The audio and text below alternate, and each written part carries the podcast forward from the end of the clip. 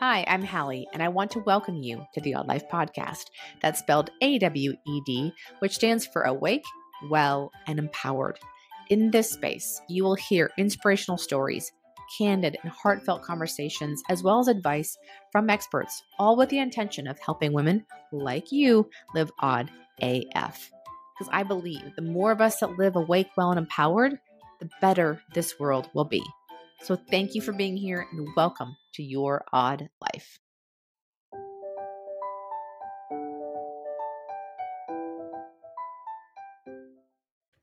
Hey guys, it's Hallie. What's going on? How are you?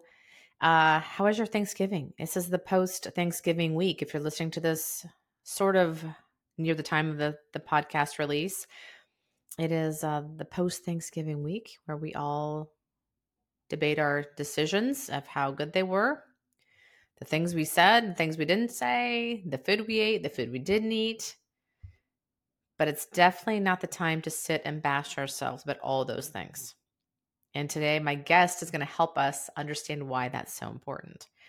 Uh, my friend Katie Horwitch is on the podcast today. She is somebody I've been following since about 2016 based on my Instagram records. I, of course, found her on Instagram. Shocker uh, another Katie. This is the third Katie I haven't I've had on the podcast. I don't know what it's about Katie's, but they're very bright, amazing, motivating, fantastic people. So if you're a Katie, prepare yourself. You may be on the podcast someday. Anyway, Katie Horwitch. She is somebody I've been paying attention to because of the work that she's doing out in the world to help create community and just awareness about something that we all have probably dealt with most of our lives. So let me share a little bit about Katie first before we get into the conversation. That way you have a little more of an idea of who she is and what she's all about. So Katie is a nationally recognized writer. She's also a speaker, a mindset coach, and a self-talk activist who has spent over a decade working to help shift the cultural self talk paradigm. She's spoken across the country about self confidence, about living fearlessly, and about shifting the stories and habits that have shaped our negative self talk patterns. Katie is the founder of the multimedia platform WANT, which is an acronym for Women Against Negative Talk. She's also the host of the WANTcast, which is the Women Against Negative Talk podcast, which gives you tips, tools, motivation, and inspiration to help shift your own self talk patterns.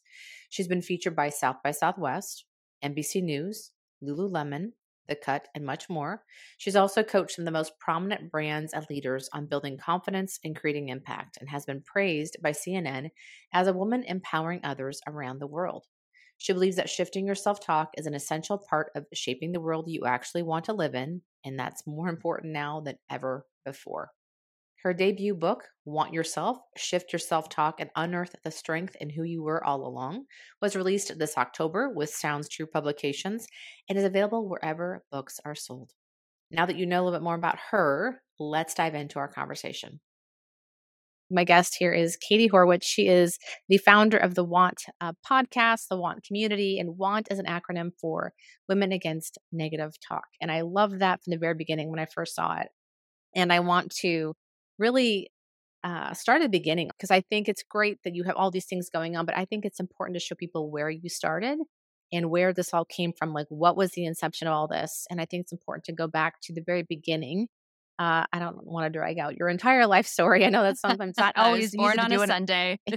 yes, but I want to find out where you know where kind of the the pain point maybe started for you for where mm. this eventually came from? Yeah, the short answer, the very, very short answer is that I got really angry. The mm-hmm. short answer is that I got really angry that people and women in particular were given such a limited toolkit. They weren't even given a toolkit, they were given like a tool to deal with the, these very complicated, complex, nuanced thoughts and feelings and the self talk that we walk around with throughout our entire lives. And the longer answer to add a little more color to that is I grew up a highly sensitive, highly aware child, teen. This is just the way I've been. I often say to people that when people talk about getting back to who you were when you were a kid and you were wild and free and unaffected by the world, I think that's great if anybody was like that. I I was never Mm-hmm. like that and if I was then I not only do I have no recollection of it, but no one in my sphere has any recollection of it. So I was always taking in input from the world. And I also grew up in the 80s and the 90s where things like confidence were synonymous with narcissism or vanity. You weren't seeing women being celebrated in the way that they are right now. You weren't seeing women in collaboration the way that they are right now. And you also didn't get the robust mental health conversation that we often take for granted right now in 2023. That was not happening back in the 80s and the 90s on a mass media level. And what ended up happening is I sort of walked through life with this push and pull of knowing that my own confidence, which I did actually have a lot of, felt like it was in contrast with the world around me. So I felt like I have this thing that feels so special and so important that I am, for whatever reason, not willing to give up. However, I sense in both overt and not so obvious ways the world telling me this isn't something that you should have and you are bad if you have that. I, I felt that sort of dissonance throughout my life.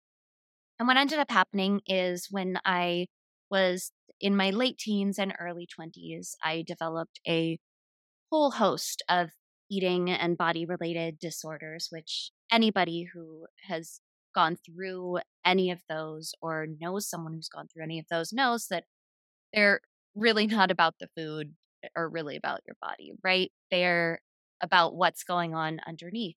And for me, I had built my life up by pretending to get by out of protection. And I was taking in so much input from the world around me. I wanted to belong. I wanted to in. I wanted to uh, be this this full-fledged adult out in the world and also live up to all of the things that people I had sensed had grown to expect from me. I was a very not only a high achiever, but I had a lot of of strengths and talents that it seemed to me were the base of my worth to other people. So, and I talk about this in the book. There's a very, very early story where I was basically scolded for uh, not getting into line and following the rules. But the reason I wasn't getting into line with the rest of my class and following the rules is because I was admiring a piece of artwork of my own. And so this story that I developed really started there of my talents are for other people, not for me.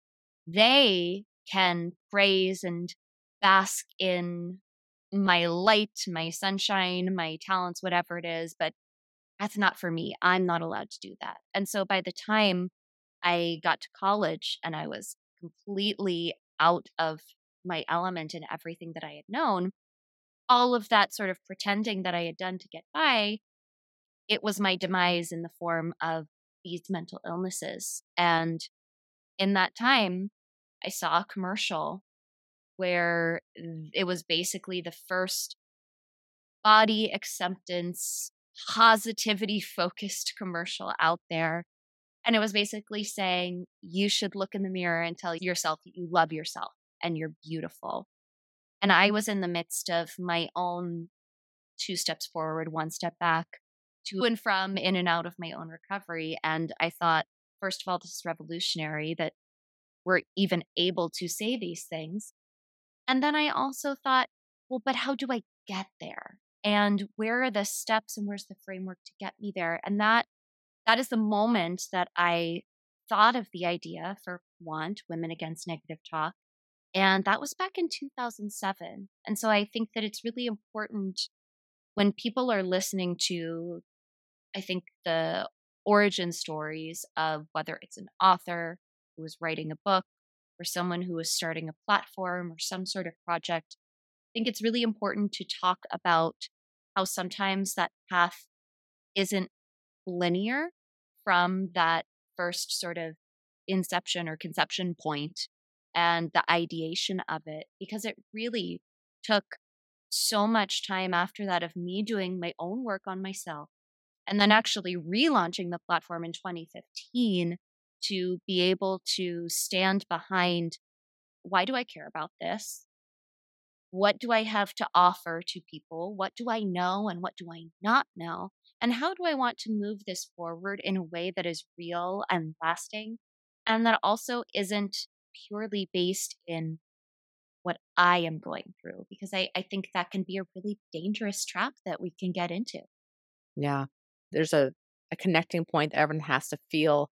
Yes, it makes sense to you because it's your personal story and it's important that that comes through because it's authentic. But then how does that relate to other people and how does that help them see themselves in your story? I think that's important a lot of times. I think that's kind of really where we all tend to, I think, maybe follow people, uh, whether it's Instagram or blog or a author, is because we can see ourselves in them. Like there's something about their story that resonates with us. And it comes from being able to be really real and truthful and saying the things that most of us never have heard before. Because I know growing up, and I was going to ask you this question too, is what it was like for you growing up.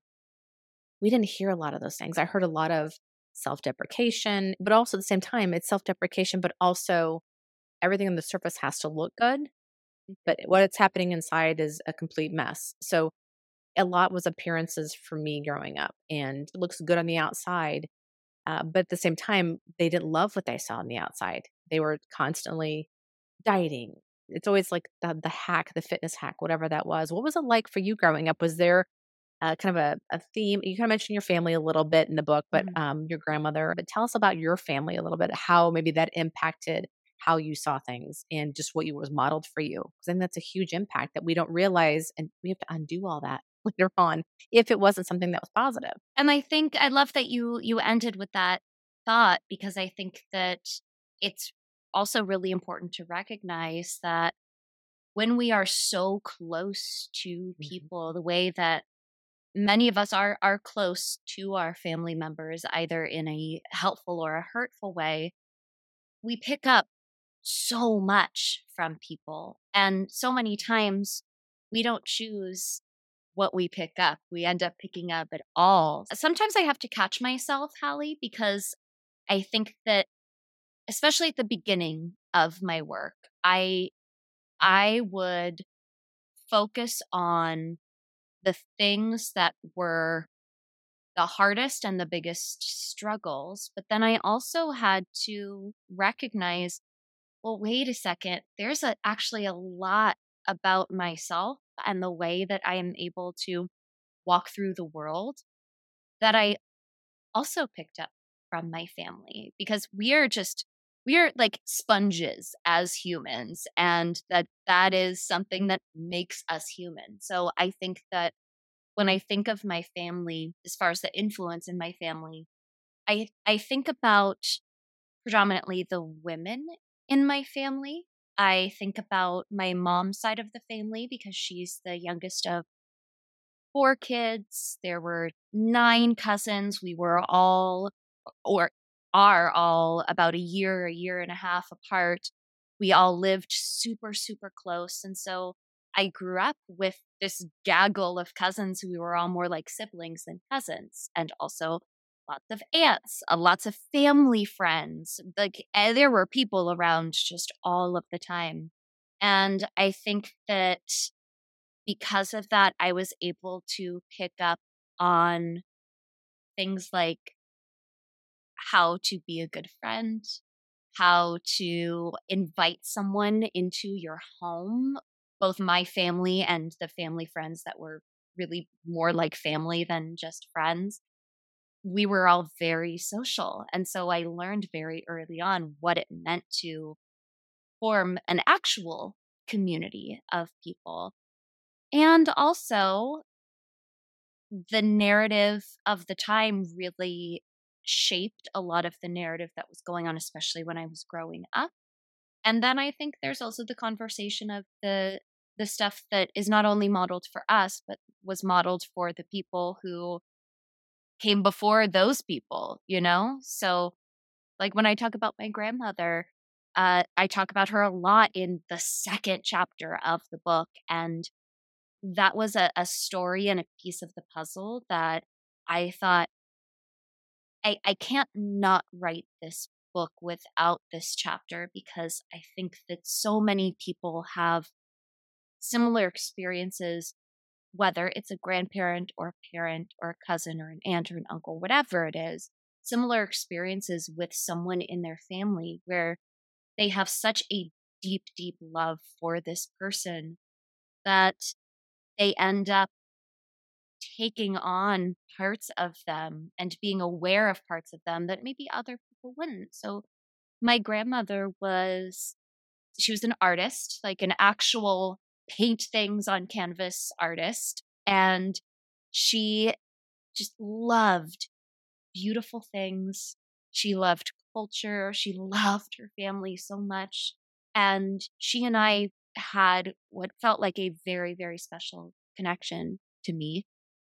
And I also noticed that she could be hypercritical, biting almost to other people around her who didn't fit her specific model of what that sort of beauty and i'm not just talking about physical beauty but um you know essence should be and it almost felt like she would get angry very easily about it or angry at people.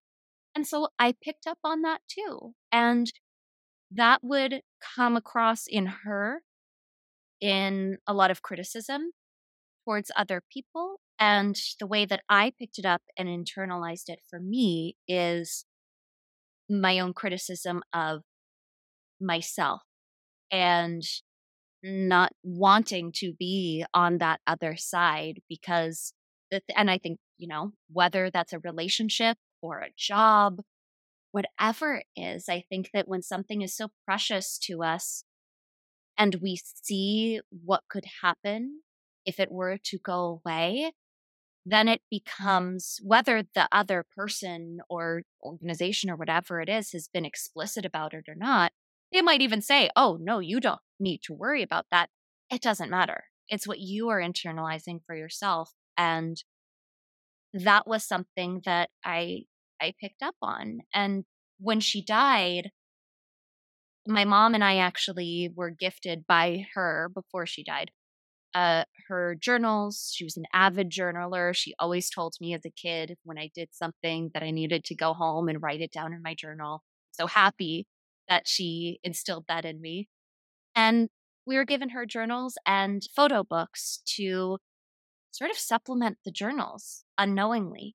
And what I saw was this, and what I read was this story of this woman who was in so many ways the exact same way that she was when she was 19, she was mm-hmm. when she was 90.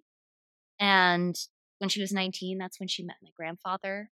And we're talking about a woman who was born in the late 1920s. So that world was completely different. And I thought, wow, I wonder if part of part of our bond was that maybe she saw in me the ways that she would want to be if she was born into this time. And so I think we can't change those people, but oftentimes we can't change the history of the people who've come before us. But I do believe that in moving forward and making our own shifts in our own lives, that is, that can be a testament to their legacy.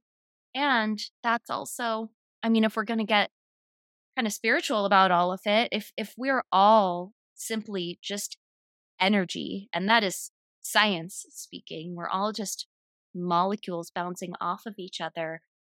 I think there's something really powerful that happens when you say, either in a micro or a macro way, I am going to do things differently. I'm going to dive in and dig deep, even though people before that might not have modeled that for me. And um, I feel very grateful that I think at this point in my life, so I've now been doing this work since that moment in 2007, I've been very vocal with my family about it. And what's been really amazing is that we now have conversations that I don't think would have happened or ever did happen in previous decades of our time together or previous generations of my family's life. So I, I really, I really believe that what we do and the conversations that we have with ourselves about ourselves and then that we take out into the world yes they can do a lot of healing but they can also help us move forward in a way that we really so often underestimate yeah you know we can do the work but sometimes the people that need to hear it the most it doesn't always land especially mm-hmm. if it comes from a place that's our family of origin and I was going to ask you, how has it been received, the work that you're doing? If it's kind of stemmed from what you observed, what you grew up seeing, feeling, was it received well in the beginning or has it taken time or what's been the the relationship dynamic with all of this with your family now that you've this has become your life's work? So, when I first started, I was just talking about my mom's side of the family.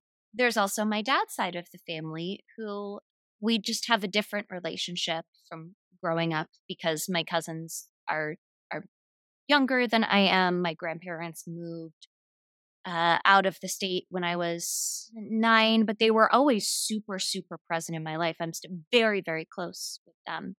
And my dad's mom, she was the opposite type of person than my mom's mom. And she was someone who she was she was a, an activist, a women's rights activist in the 60s and 70s. And she was deeply inspired by the civil rights movement. And she worked on multiple presidential campaigns. She worked on, she was supposed to be standing actually next to Bobby Kennedy the night that he got shot. And I forget what the story was, but she ended up staying home with with the kids and I mean, I can only begin to imagine what that must have felt like being almost there. And she also, she and my grandfather, who is eh, he he passed away a few years ago, but they got divorced when my dad was in college, I believe. So that's in the 70s. She also got divorced during a time when not a lot of people were getting divorced. And she is the most positive, bright light type person I have ever met in my life. Sometimes to the point where people will and she she will say this and she'll laugh about it where she'll say, "Oh, people sometimes roll their eyes at me." And I think that when I first started this work, she got it right away. I think that she got it, but I think that she was so almost relieved to be able to now have these types of conversations with someone in her family. And then once want started to get moving and I was doing this more, then I think what's really cool is it started to introduce new thoughts and new ways and new ideas to her, but she always was very open and receptive to it. And I think that most of the people in my family were. I think that the the two pieces of resistance that I came up against the most, which I think for a lot of people, especially when they're first starting out, this can be the stuff that completely stops them from moving forward, right? because if the people who are closest to you aren't giving you exactly what you need, then it feels really, really scary to put yourself out there for strangers. So I think that the very first thing that I experienced was that people didn't quite understand that I wasn't just putting together this cute, precious hobby thing. Uh, I think that that has to do with the way that the internet was back in the early 2000s. I think that has to do with being a woman. I think that it has to do with not being in a traditional career path. I think that there's a there's a lot of parts of that. And so I I mean now that I'm going out there with this book, it's actually been very satisfying to be able to show people, hey, remember that fun fun thing that you took seriously and thought was important, but you thought maybe Katie was doing as a hobby. Oh, no, no, this has been her career the whole time. And then I think the other thing that I came up against or that I experienced was that people would sometimes expect me to put all of this doing air quotes. So the whole want thing, the whole self talk thing, put it aside and make a an exception for them so that they could go down this big negative self-talk spiral but they would call me out on it first so i vividly remember some people saying to me okay well i know you're you're miss want and you're the self-talk person but and then they would go off on this thing and I think for me, what was frustrating about that was that it, first stopped a conversation before it even began. And they made it very clear to me that they had no interest in making any sort of shift or change, which that's not my job to do. That's their job to do. But I think even more than that, it felt a bit disrespectful because this is what I have hung my proverbial hat on for so long. Mm-hmm. It felt like the subtext was okay, Katie, put your integrity and your values and the thing that you care about the most aside right now while everything that you're trying to shift and inspire change in and I'm not going to change. So it was it was really upsetting. It was really upsetting. And I think that in hindsight what I was able to realize in those moments because those people they slowly did come around and uh, they would start to catch themselves more. And I didn't try and change them or shift them or do whatever because they'd been very clear that in whatever words that I don't want your help. So I knew that that wasn't my job. However, those shifts happened over time. And what I realize now is that them even saying, hey, I know that you're the self talk person, them even saying that means that they're paying attention. So you can't get anywhere if you're not paying attention first. I want to go back for a second though. You look at growing up and you struggled, you had some health issues, mental and your eating disorders. You were living in LA at the time, right? Yeah.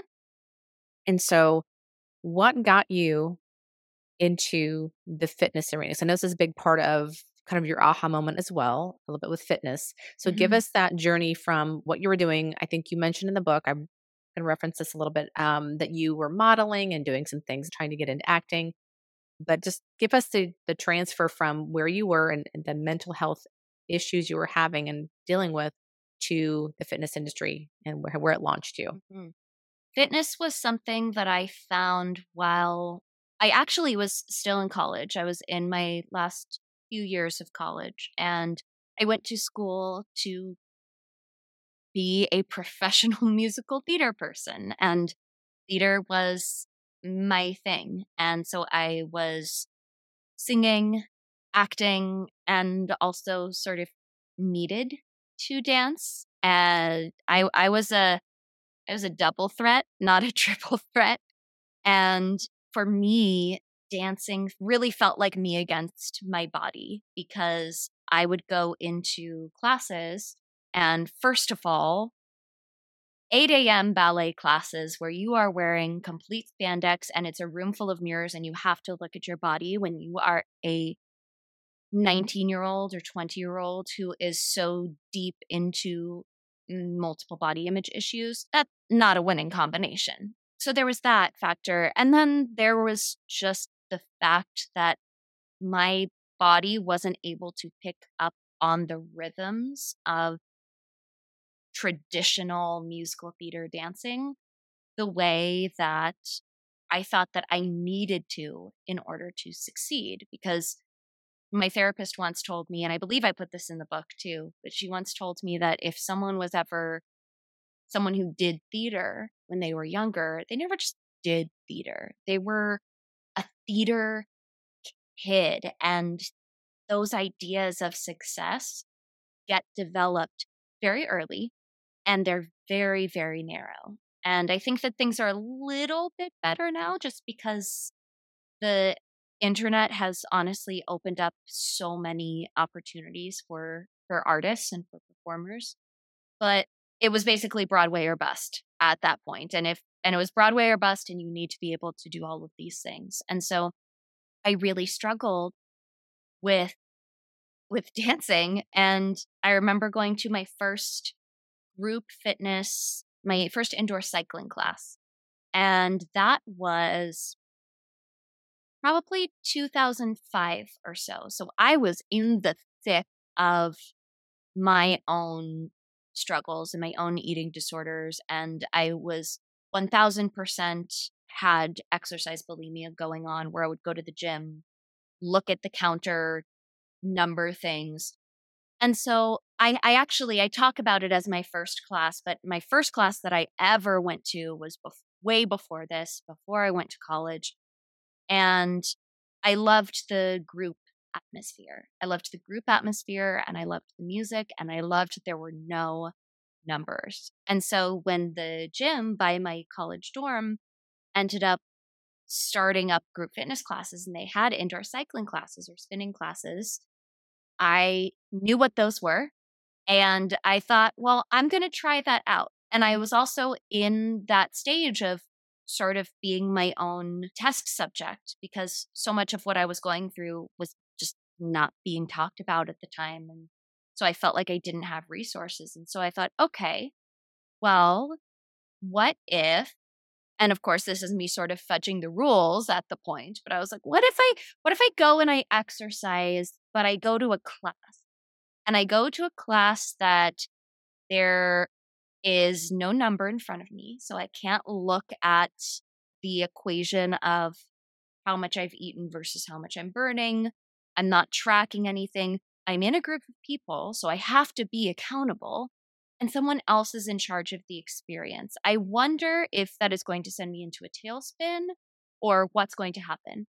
And I ended up going, and I felt like all of the, because again, highly sensitive person, highly aware, I knew what was going on with myself. And that means I could also feel when it started to fall away. And it fell away in that class. And I was like, my body is moving to the beat of the music, but I'm strapped into these pedals. And so I, I'm actually sort of dancing to the music in the moment. And the instructor is talking about things that actually have nothing to do with fitness or our bodies or sweating or burning off XYZ.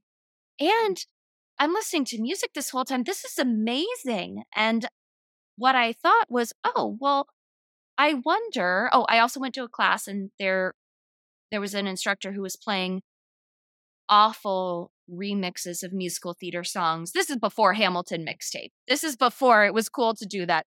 Like awful, awful in my opinion, like house dance club remixes to musical theater songs that should not be remixed into that. And so I thought, okay, well, I want total playlist curation.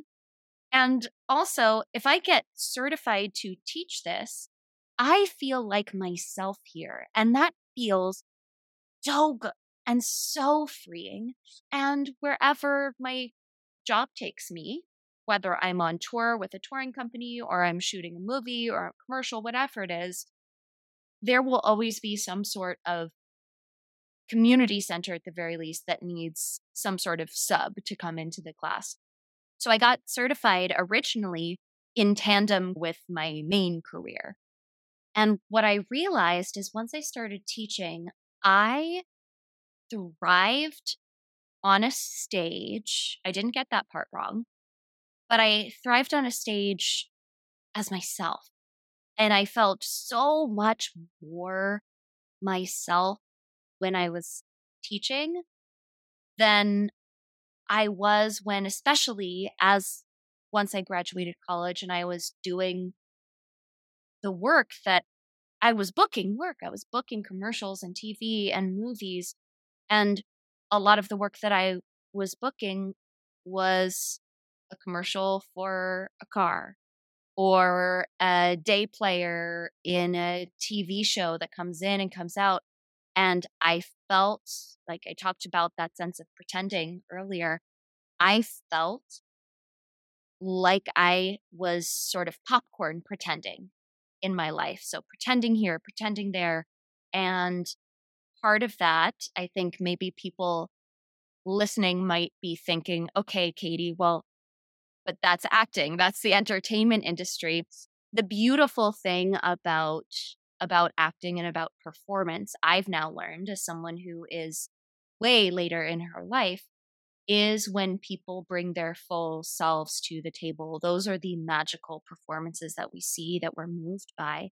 And I didn't feel, whether it was reasons around me or reasons within me, I didn't feel like I could do that in the acting, the modeling world, because I started modeling because really all I wanted to do was to be seen and to be able to be my full self. And that was an avenue that I could do that. But I started to feel like I came alive the most while I was teaching classes. And so I often talk about how getting certified to teach indoor cycling was one of the best, maybe the best decision that I ever made in my life because almost every single good thing in my life I can actually trace back to getting certified. I met my husband through a because a friend of mine and I also talk about this in the book forced me to join an online dating site with her that friend was a fellow teacher at the gym that I taught at, and we had just gone to a yoga class. And that was, you know, these these little moments in our lives, I, I think they they hold so much more weight than we know that they do. And that's why it's so important to be constantly getting curious, constantly being aware, and constantly renegotiating, like I was talking about, okay, who am I right now? How am I going to bring that person out into the world? How am I going to keep being that person and stay that person? And what is going to be the rightest, right choice for me in the moment? Because you really, you never know where that's going to lead you. You said something that was really important that I think it's been more prevalent now that I've looked back on it. Whenever I've got curious and I felt there was something that just felt right within me and I followed that, it never let me down. Never yeah. let me down, nor did I ever regret it ever. Mm-hmm. Um, and so it sounds like you had that same, like you just kind of followed the breadcrumbs of what felt good and felt like you and felt in alignment. And I love alignment, anything that feels in alignment because then it's resonating with your soul. Mm-hmm. Honestly, mm-hmm. it feels like it's connecting to you on a deep level. And it, it's like that, yes, this is it. And keep going this direction. And when you get that little ping, I think that's where things like being quiet and and getting off the internet and meditating and going for walks you get more of those little pings because you're able to to be quiet with yourself and hear that and even though there's music going on you're kind of in your own head i'll never forget um, being in yoga I first started doing yoga, I was in my early 40s and started doing yoga. And I'm like, oh my gosh, this is what it's like to be with yourself, to listen to yourself. And that's when I first started to understand how my body worked. I feel this and I'm feeling this before I was completely ignoring my body. And I realized going to yoga classes, I was able to start listening to myself on a physical, but also like emotional, spiritual level. And it sounds kind of hokey and cheesy when I say it out loud, but at the same time, it's one of those things where um, when you get moving and you're just with yourself, um, I just feel like there's some things that just come to the surface that needed to come to the surface. And it's the the pings, the ahas, the curiosity, whatever that is. And I love that you had that in the fitness world. So as far as that goes, then where did that take you from there? So you were doing fitness and then still doing the acting. How did you guys get to New York? Like bridge that gap for us. Yeah, like talked about Broadway or bust. That was in the plans way, way early on. And so I am not someone, and I've never been someone who sort of makes decisions out of, okay, I just want to do this and let's see what happens. I was not going to move to New York without a reason. to move to New York. For me, and again, this is just me personally, me saying, I want to move because I want to be there didn't even cross my mind. And once I started to put acting on the back burner for myself, and there is a lot of wonderful theater in Los Angeles. There really, really is. However, I think that it's pretty widely known that New York is the big theater town and LA is the big TV film town.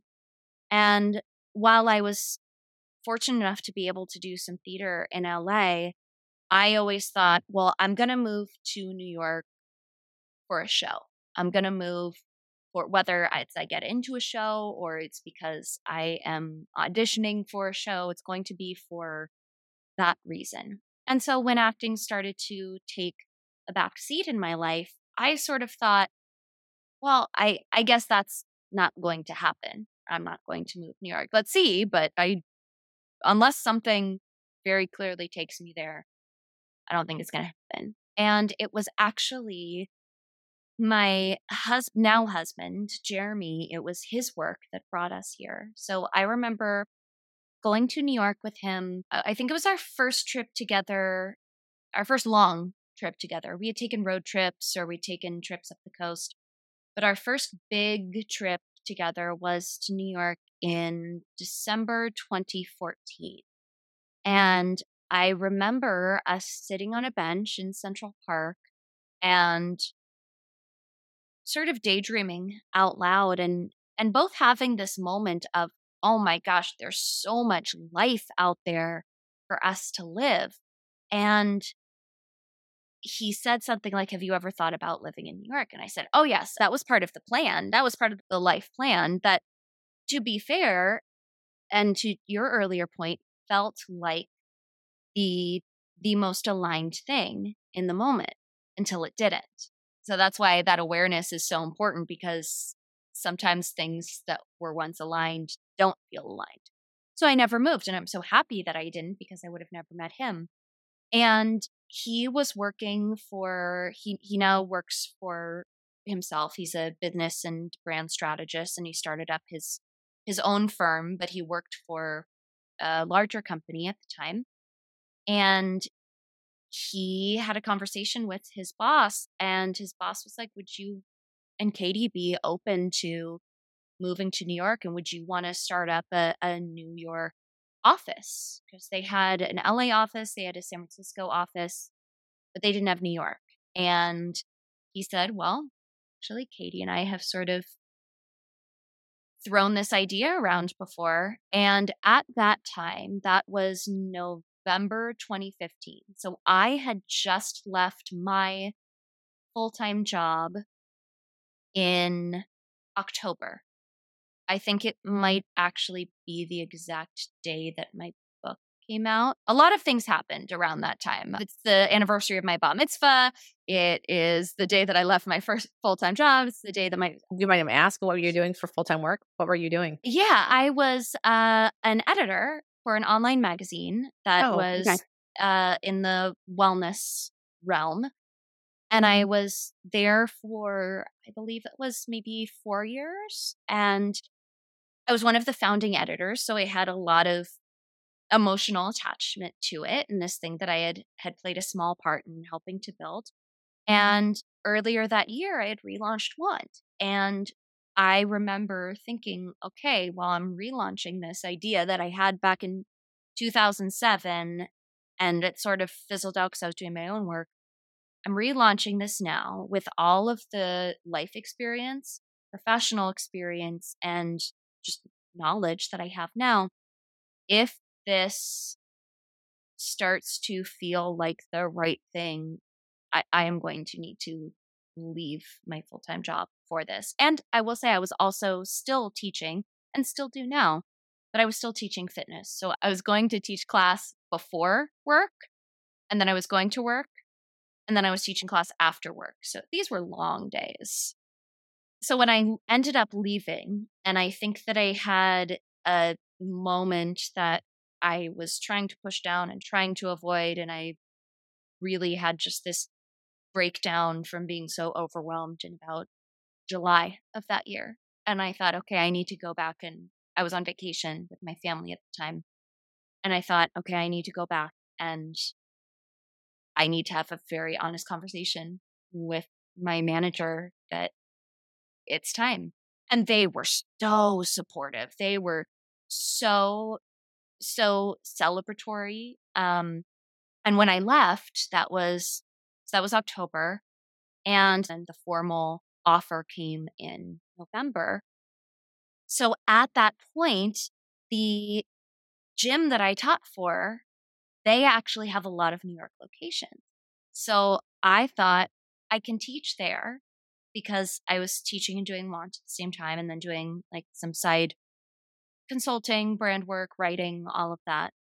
And yeah, then we went and looked at apartments in April of 2016, March and April, and ended up moving in May of 2016. And it'll be seven and a half years now. And I get the feeling here like I did when I was in that first spin class. I feel like this is the place where I am meant to be the most me I can be.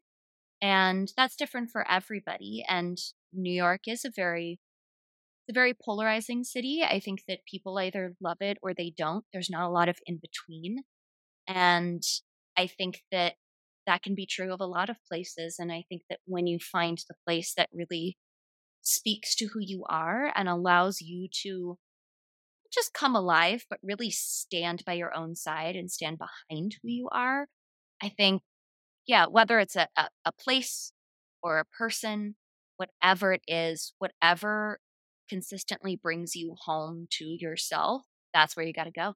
So, question though, you mentioned being a highly sensitive individual. How does that work being in New York? There's so much going on all the time. Like, can you shut that down? There's energy probably constantly. The city doesn't stop. So, how does that impact you and how do you handle that? What's your kind of coping mechanism or dealing with it in a healthy way?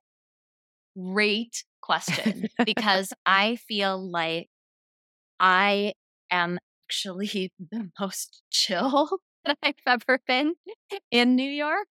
And I think that there's there's a there's a couple parts to that. I think that New York is a city that is built in favor of introverts. I think that you have to be really okay being in your own head a lot and being by yourself a lot because while there are so many people in this city, everybody's going everywhere and doing their own thing. And I think that New York is the biggest small town ever. It feels like it is such a community here. It's not a community like, okay, everybody's getting together every night. It's a community that is, oh, I support you and I've got your back. And I also think that, so I think recognizing that, and I am such an introvert in that way. So I think that I found a city that actually speaks to my own rhythms in many ways. And I also think that it really depends on the neighborhood that you live in because New York has so many different neighborhoods. Sometimes the difference between if you have an avenue and then there's the side of the street that's to the west side, that could be a completely different vibe than the side of the avenue, side of the street that's to the east side. And I think that I have found, and my husband, we're very similar in this way. We found the pockets of the city because we've lived multiple places, but we found the pockets of the city that really allow us what we need to be able to take that full body exhale and really speak to what we need to nourish us during the day. So we're on the Upper West Side. We are in between two huge parks, Central Park and Riverside Park. My parents often who live in Los Angeles often joke that they feel like they need to come out to New York and visit us for their nature fix because we live by so much nature. And I think not every, I mean, one of the apartments that we lived in was not that. That neighborhood was very in transition all of the time. It was people going to work from work, it was people staying in hotels. It was probably the nicest and most beautiful apartment building that we've ever lived in. However, it was in a part of the city where that to me felt like I was in the, the capillaries of the city. I was in the pulse of it so much that I couldn't really even hear hear myself think and hear my own heartbeat. And that was really important because I think less for me, more for my husband. His dream had always been to live in that particular area of the city. It's sort of around like the Flatiron, Chelsea area by all of these. We could see the Empire State Building from our living room. And that was always the movie in his mind. And being there was very different. And what we realized is the apartment that we had come from was the Upper West Side. And we realized, oh, the Upper West Side is actually that's that's the type of environment we belong in. And here are the reasons why. And it's wonderful to be able to have such close proximity access to those places. And I'm a runner. And so there are many times where I'll run down the river, so run down the west side of Manhattan. And I'll run to those areas. So technically, I can get there on foot. You know, I was there not today, but I was there yesterday. There are parts of the city that are still so close, but I think being able to find your I'm a big fan of the cozy nooks. Uh, we have a lot of cozy nooks in our home. I think being able to find your cozy nook for the time of life that you're in is so important because I mean, our first apartment, I have no clue how we found this apartment or how it worked out, but it was in the West Village, which is a very, very desirable area of Manhattan. And when we lived there, it was an amazing first apartment. And there were so many people who lived in that walk up building who had lived there since the 60s or the 70s. Um, and I think for that first introduction to New York, it was perfect because you got the neighborhood atmosphere and you were also in, you were able to acclimate a, to the city and to the rhythms of it. And now I go back to the West Village and I love it. However, I'm now seven and a half years older than I was than when I was last there. And I think, okay, well, if I were ever to move back down there, here's the area where I would need to be because this is the type of environment that I need to function at my best. And sometimes you can't control all of that, but I think when there are when there are situations and aspects of your surroundings that you can control, I think because there's, especially in a city like New York, like we rescheduled this podcast till later in the day because they were putting up scaffolding right in front of our building. Um, I think that because there is so much that is out of your control, I think in order to not just live here, but feel like you are thriving here, you have to be willing to seize the things that are in your control and be really protective of those things. Yeah. Makes sense. Well, I I want to want to get to the book stuff real quick. Obviously, too, yeah. you've got your want community, so you've built up this want community. Tell us a little bit about like what you have that you offer, because I think this is so important people to know. It's not just a conversation. It's not just there's this thing that you know, maybe you should look into. Tell us about the community you've developed and what it is all about, and what you offer to help people help themselves in a way that they can one change the narrative obviously within their own selves and two be a part of something that is a, a combined purpose. Like we're all here for this. Tell us how they can be a part of this.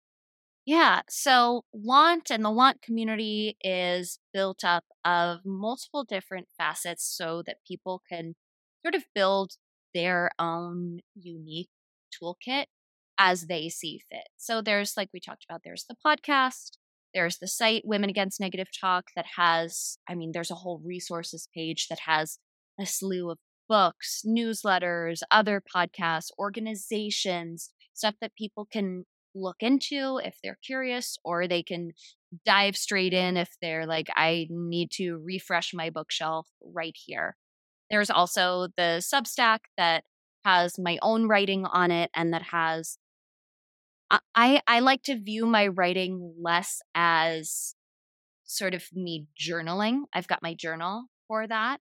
And it's something that is me being in conversation and in dialogue with people. And when I'm in conversation and dialogue with people in in my real life, storytelling is such a huge part of that. And so I think that whether this is me being a highly sensitive person or if it's the acting background or whatever it is, I am always on the lookout and often find, and maybe sometimes find too many metaphors for things in life. And so I think that when it comes to the community, I hope to provide a space for people where they can do that for themselves. And what's really cool is when we're able to do things together, either in real life or virtually, um, whether it's on a Zoom call or in the comment section of something, whether it's me talking to someone one on one or it's me going to a conference or doing a workshop, I think I've sort of stopped viewing the want community as this very singular thing that people have to buy into, if if you will, like for lack of a better phrase. And it's okay if you are really interested in this work, come on in. The water's fine. Here's all of these people and all of these tools in this sandbox where everybody is playing and we're all on it's so cliche but we are all on our own journeys and so i never expect and hopefully i model for other people for them to never expect to assume that one person is maybe further along than they are, or that one thing is going to work for them. I think that what's really maybe unique, hopefully, fingers crossed, about want and about the want community is that there is not just an acceptance of, but an embracement of everybody being on their own timeline and everybody bringing different stories to the table, which for me is one of the most satisfying things because I think when we're able to do that for ourselves and then for other people, that's something that we get to model out in the world. And I mean, the world needs that so badly. We need it in so many ways that are so much more urgent than I think people think of when they think of this idea of shifting your negative self talk, or some people talking about it as being nicer to myself. It, it's really actually way more serious and has farther reaching ramifications than we often even realize. Absolutely. And I think that's the thing about what you're doing is so important because it's it's like changing the whole foundation of what we've learned and what we've been told and taught for so long it's trying to reshift and and create a different foundation and then and then launching from there and hopefully then we can almost like starting fresh like let's let's kind of scrap all the junk we were taught before and modeled before let's start here and then let's work forward from here and i think it's such important work and i think this book is really helpful in a way that there's some things that you put in there that I really loved. And I want to touch on this real quick is you talk about things like dead end optimism, your through line, pragmatic, proactive positivity. And the way that you present it, I was like, oh, yeah, you just put words to a feeling I already had and mm-hmm. I understood it. Um, and there's a couple things that I just, and I highlighted and put exclamation points behind it because I was like, yeah. I get that. Like, I understand this. And I think it's really important that this book is able to almost give people words to how they've been feeling. And that's how I see it. That's how I felt. I'm only halfway through, but I really have enjoyed so far really learning your story, but also how you've turned it into action and a purpose, but yet also a game plan or a, a roadmap for other people. And thank you. I think I, I think it's really important work for sure. Especially I think for the younger generation now that they're all on Instagram and on social media, and the the comparison game is out of control and it's not even comparing yourself to real things the filters and all the things that are happening out there and so i i would hope that this would be a great book for women of all ages honestly for women to rewrite the story of their family of origin and what they grew up hearing as well as these young women that can start off on the right foot and not have to even go down that path they don't have mm-hmm. to even deal with that because they're going to learn this stuff through the book. What has been the favorite thing about writing this book? You used the word foundation earlier, mm-hmm. and I mm-hmm. think that's been the thing that has been consistently the most exciting for me and that is consistently the most validating thing for me because yeah. people people tell me this very similar things to what you just said of this not only gave me some new things to think about but it also gave me things words and phrases and ideas to put to stuff that I feel like I already yeah. know and yeah. that for me I didn't want to write a how to book. I wanted to sure. write a you know how to book because yeah, I also I didn't want to be somebody's constant support system so much that they feel like they have to lean on me in order to make these changes happen. Because if that's happening, then all I'm doing is creating a cult of personality and I'm not actually doing my job and actually making change. So sure. I think the the most exciting part of writing this book for me was coming back to and and really fleshing out the framework of the book like the literal framework of the book so it's split up into five parts yep and the first part is called you need a self mm-hmm. so okay mm-hmm. we talk about loving ourselves finding ourselves being ourselves whatever why should we go on this journey? So we need to know why we need a sense of self to begin with. Yeah. So you yeah. need a self. Second part is find yourself. And I talk about finding yourself as not a search out there, but a yes. dig and an uncovering and unearthing in here. I'm doing little mm-hmm. digging motions with my hands right now for anyone yeah. listening. And then yes. you can't just find yourself and call it a day and not be yourself out loud because that's when you start to feel out of integrity within yourself, right? So you want to make yeah. that Venn diagram of who you say you are and who you actually are into a circle. Yeah. And then what do you do when life keeps lifing and things get really, really hard? How do you stay yourself? And then mm-hmm. once you do that in sequence, that's when you're able to really want yourself and if people are listening and they're like, okay, well, where's the talk part of that? What I also talk about is that the talk part of self talk is symptomatic. It's the shift of the yes. self part that is going to spring up whatever self talk it is, whether you label it good, bad, positive, negative, neutral, yeah. it's all information, but it's that core of the self that is going to color that information. And so yeah.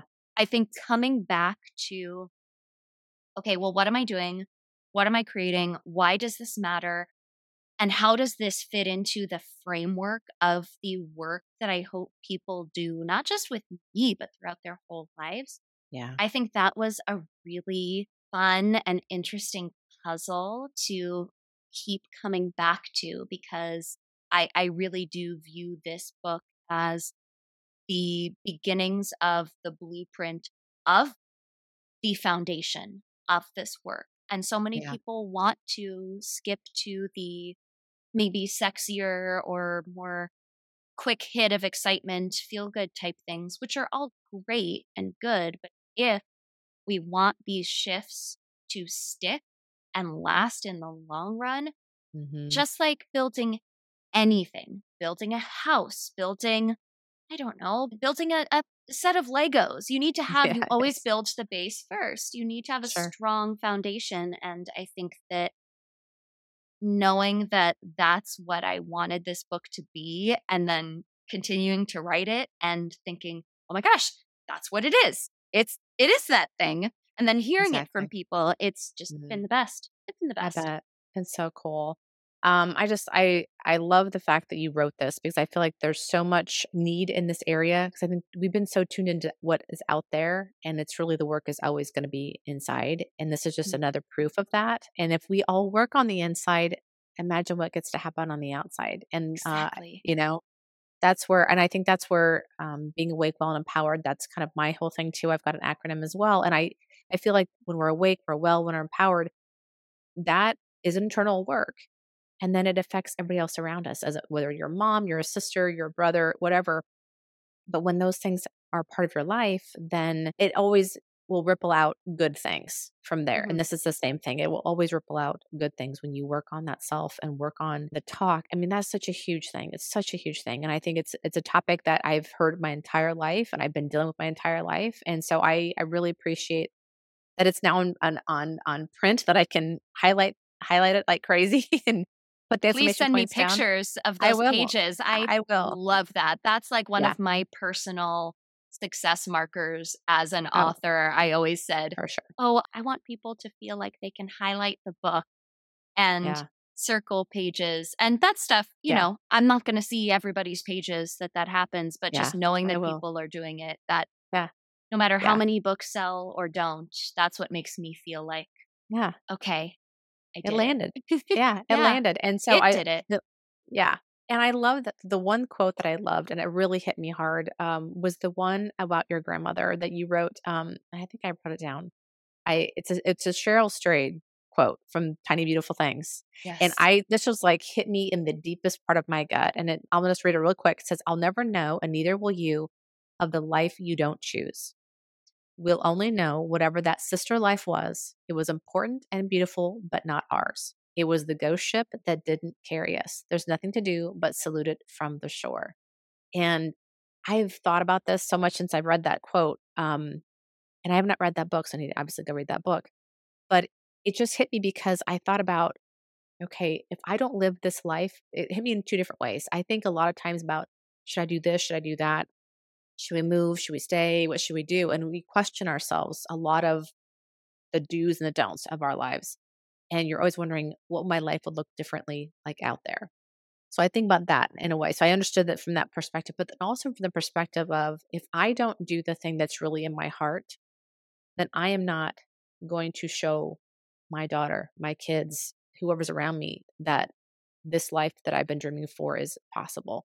Um, and then someday someone will have that situation of me and go, gosh, I really wish she would have lived that life that she had wanted to live. And so I feel like now it's owing to myself to do the things that are in my heart because I am, you know, going down the road that's in alignment with myself. And then my kids get to see that. And I mean, as a mom, I, of course I should do things for myself, but there's a point where you're a mom, you want your kids to be happy and live a happy life and do the things that make them happy. But I have to model that. And Yeah. um, how do I do that? And so it's this work and it's just following the the the curiosity and and I think it's rewriting a lot of stories as well that aren't the ones you want your kids to carry on and people around you to carry on. You want to rewrite that. And this is, I think, a really important book that people can read that and go, oh my gosh, either you didn't realize you were doing it, or two, okay, this helps me understand how I move forward Mhm. and not continue this cycle or continue this negative talk or continue this behavior or whatever that is. And I just really commend you on number one, having the idea to do it, but then actually doing it. I mean, I walk into a bookstore and I see the books on the shelves that are out there. And you think about all the people that tried to write a book and didn't get it done and couldn't find a publisher, or all the words that were left on the floor of the, you know, the Mhm. papers tossed, whatever, the metaphorical paper on the floor. But you did it and it's out there in the world. And I, I'm, I'm sure you're very proud that you've done this. And I think you should be because this is a huge, huge endeavor. And I just hope that you have celebrated and have done some wonderful things to celebrate that you've done this. Uh, it's just huge. And I, I think that you're an amazing young woman. I'm so grateful to know you. However, we, well, know you. We say this, but anymore No, we these know days, each I mean, other. We say we, We say know we know, other. but it's like it is what it is. Well, now we've Um, hung out for an hour and 20 minutes and 58 seconds, so we definitely know each other. We don't. Yeah, we're we're good to go. Well, I want to just finish real quick. I always ask everybody in the podcast, what is one thing right now that is making you feel awake, well, and empowered? Oh. You know, I wish that I could give you a specific tangible thing. But Mhm. The thing that is making me feel the most awake, well, and Empo- yeah. empowered empowered. Yep. Is exactly what we were talking about before. I think it's actually a two part equation. It is paying very close attention to what's going on inside me right now, Mhm, and mhm. then following that up with action. I really think that second part of the equation of Yeah. getting curious, noticing what's going on, and then doing something about it something that Yeah. is in alignment with it, Yeah. that is what makes me feel like I am living a life with so much awe. So Yeah. having awe in my life Yeah. and then doing Yes. something about it. yes, yes. Well, you wrote a book. I think that's a pretty good example of living awe as well. So yeah, that too. Well, I again thank you so much, and I'll put on the show notes where you all can find Katie, her website, the community, how you can join her Substack, all that stuff, and anything coming up that like an event you've got coming up. Are you speaking anytime soon? What's happening in your world that people can come see you in person if you're out and about? Anything going on there?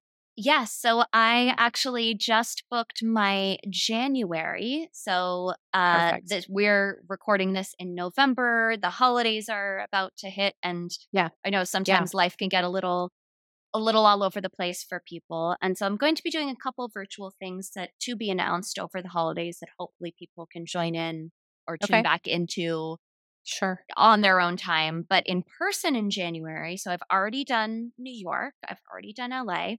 And in January, I'm going to be going to Fort Worth, Texas Perfect. on Saturday, January 20th. Then I Okay. go to Austin the day after on Sunday, January 21st. And then I am going to Birmingham, Alabama nice. later that week on Thursday, I believe it's January 25th. And these are all with an organization called Happy Women Dinners. Hmm. And what they do, it's super cool. I did one in LA. It was maybe one of my favorite events that I've ever done. Is they find a host in a city and then they find an author who they bring in to speak to the group that is going to be hosted Hmm. at this person's home. And so it's Oh, I love literally it.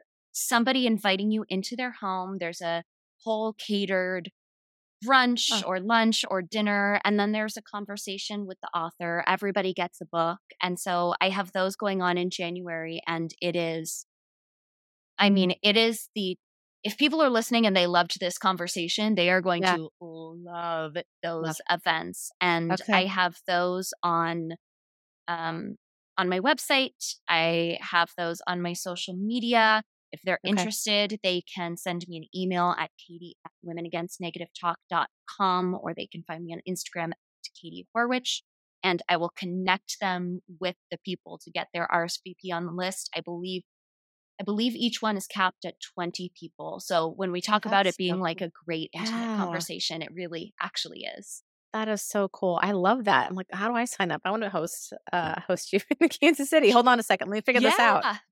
Oh my gosh, I love it. Well, again, thank you so much. I'm so excited that this is out in the world and we'll we're going to do a book giveaway. Look for the post on Instagram. We're going to share the details on how to win the book.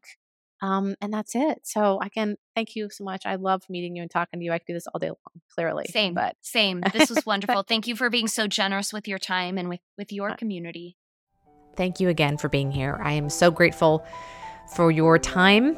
And if you liked what you heard, please head to where you listen to podcasts, rate and review. Please share on Instagram, your social media channels, wherever else you go, so we can reach as many people as possible so they can meet these amazing women and hear these conversations. If you'd like to connect further, you can find me over at my website at halliesawyer.com or on Instagram. I'm usually going to be at uh, Hallie underscore Sawyer or The AWEd Life, which is this podcast specific Instagram account.